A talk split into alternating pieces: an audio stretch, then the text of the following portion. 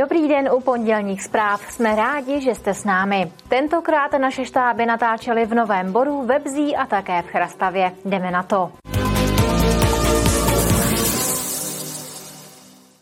V Novém Boru se na podzim uskuteční první dražba autovraků odtažených z ulic města. Do dražby půjdou čtyři vozidla, u kterých město vyčerpalo všechny možnosti, jak majitele kontaktovat.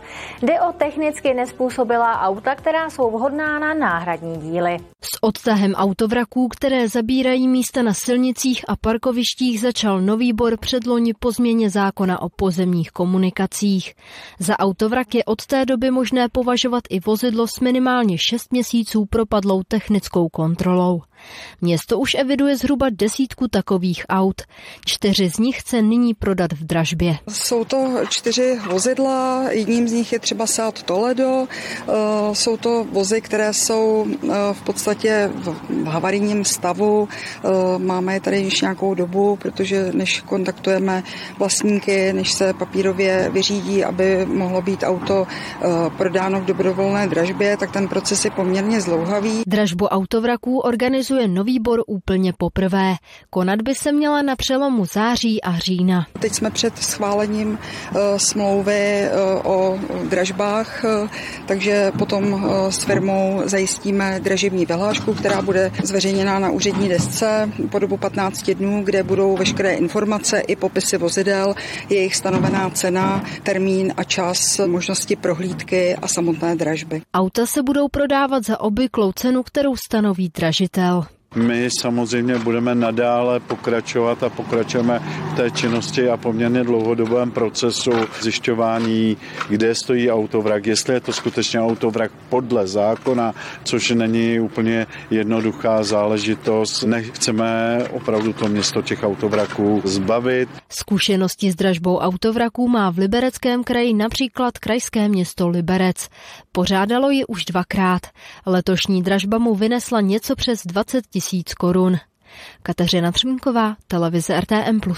Teď se na chvíli zastavíme v sousední České lípě. Je tu rychlý přehled zpráv. Rekonstrukci vyhořelého Kounicova domu chce radnice v České Lípě zahájit příští rok. V budoucnu se do něj přestěhuje dům dětí a mládeže Libertin, kterému už současné pronajaté prostory nestačí. Výběrové řízení na zhotovitele chce radnice vyhlásit ještě letos na podzim. Památkově chráněný dům vyhořel v květnu 2015, od té doby čeká na obnovu.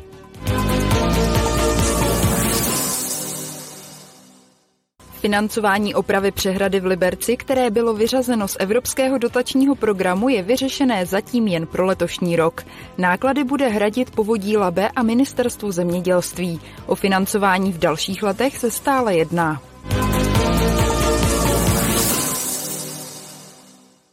Studenti Pražské akademie výtvarných umění se v Ralsku pokusí o český rekord.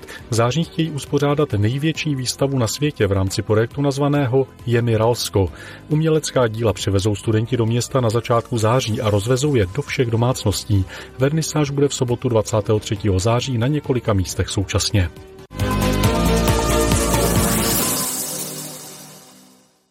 Náves Webzí dostane nový kabát. Práce začnou v tomto týdnu a potrvají do podzimu. Souvisí s tím dopravní omezení. Na návsi nebude možné zaparkovat a nedostanou se sem ani autobusy. Náves Webzí je nenápadná vyasfaltovaná plocha, která je centrálním místem pro tuto část železného brodu. Na konci tohoto týdne se celý prostor uzavře dojde ke stavebním pracem až do konce října.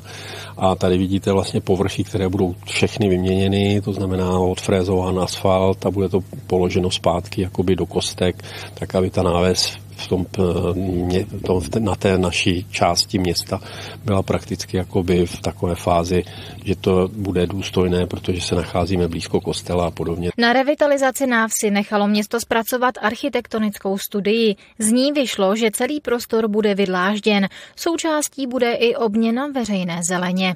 Před hasičskou zbrojnicí byla starší lípa, ve špatném zdravotním stavu, to znamená, že jsme se rozhodli tento strom nahradit.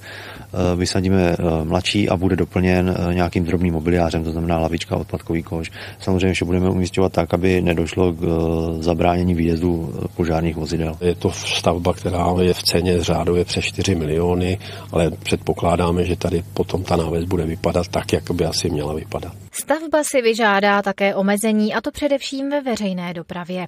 Jelikož eh, vlastně se nacházíme v místě, kde eh, projíždí pravidelná autobusová doprava, jsme dohodnutí s dopravcem a s koordinátorem veřejné dopravy, že do Bzí po dobu výstavby nebude možné, aby jsme zajížděli autobusy. Nejbližší zastávka tak bude Bzí rozcestí, což je od návsi zhruba kilometr daleko. Na místě stavby nebude možné ani zaparkovat. Prodejna potravin ale zůstane otevřená. Martina Škrabálková, televize RTM+. A máme tu novinky z Liberce a další zprávy z regionu.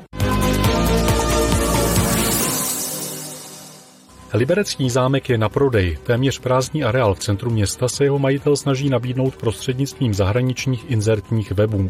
O prostory má zájem festival Anifilm. Město by prý odkoupení podpořilo. Záleží prý ale na celkové ceně a nákladech na rekonstrukci.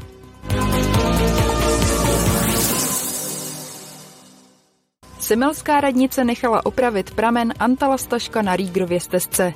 Drobná stavba byla v havarijním stavu. Její kompletní obnova, včetně nového nápisu, který už zcela chyběl, přišla město na bezmála 120 tisíc korun.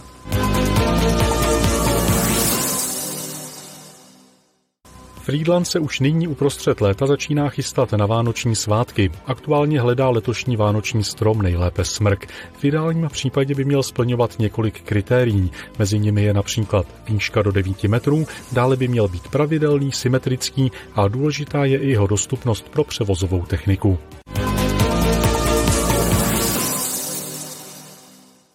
Město Chrastava opět uspořádalo ve spolupráci s dobrovolnými hasiči svatovavřineckou pouť. Jde o dlouholetou srpnovou tradici. Na své si opět přišli děti i dospělí. Kromě pouťových atrakcí čekala na návštěvníky také hudební vystoupení místních interpretů a výstava drobného zvířectva. 11. až 13. srpna se atmosféra v Chrastavě nesla v duchu oslav. Místní obyvatelé si totiž připomněli patrona všech knihovníků, archivářů, kuchařů a koželuhů, svatého Vavřince, a to v rámci takzvané svatovavřinecké pouti. Založili to zdejší sportovci. Někdy uh, kolem roku 1983. Drželi to 30 let a pak to teda převzalo město společně za Siči. Pouť se letos výjimečně konala na dopravním hřišti u sportovní haly. Děti si tu mohly vybrat z několika atrakcí a pak si dát něco dobrého na zub. Součástí akce byla i výstava drobného zvířectva. Chovatelé tu měli králíky, slepice, husy a také kachny. Většina je místních chovatelů, ale v rámci nějakého vycházení s ostatními základními organizacemi si vypomáháme, že na výstavě si vozíme zvířata. Třídenní akci si návštěvníci užili. Přispělo k tomu i vyloženě letní počasí. Těšíme se samozřejmě, máme tady, jak mám tady vnoučata, tak na kolotoče, tak vůbec i teplo, hezky. Já půjdu s malým tadyhle na labutě, pak ho dám tady na skákací hrát, tak na skluzavku holky samozřejmě půjdou. Tadyhle na, na ty velký. Dorazila jsem s babičkou a s mojí sestrou. Zatím jsme se nevyzkoušeli nic a docela se na to těším. Asi půjdu na ten kolotoč. Šli jsme hlavně kvůli zvířátkům. Viděli jsme samozřejmě králičky, slepičky, všechny domácí zvířata a děvčata si tam hlavně chtěli vybrat králíčka. Svatovavřineckou poutí letní program v Chrastavě nekončí. Tento týden čekají na místní hned dvě akce. V pátek to bude hudební minifestival Léto 2023, kde zaspívá například Janek Ledecký. Další den pak město chystá oslavy 100 let chrastavského fotbalu. Kateřina Třmínková, televize RTM+. To byly pondělní zprávy televize RTM+. Za malý okamžik pokračujeme našimi pořady, tak ať vám neutečou. Hezký zbytek dne a zítra na viděnou s Anetou Punčochářovou.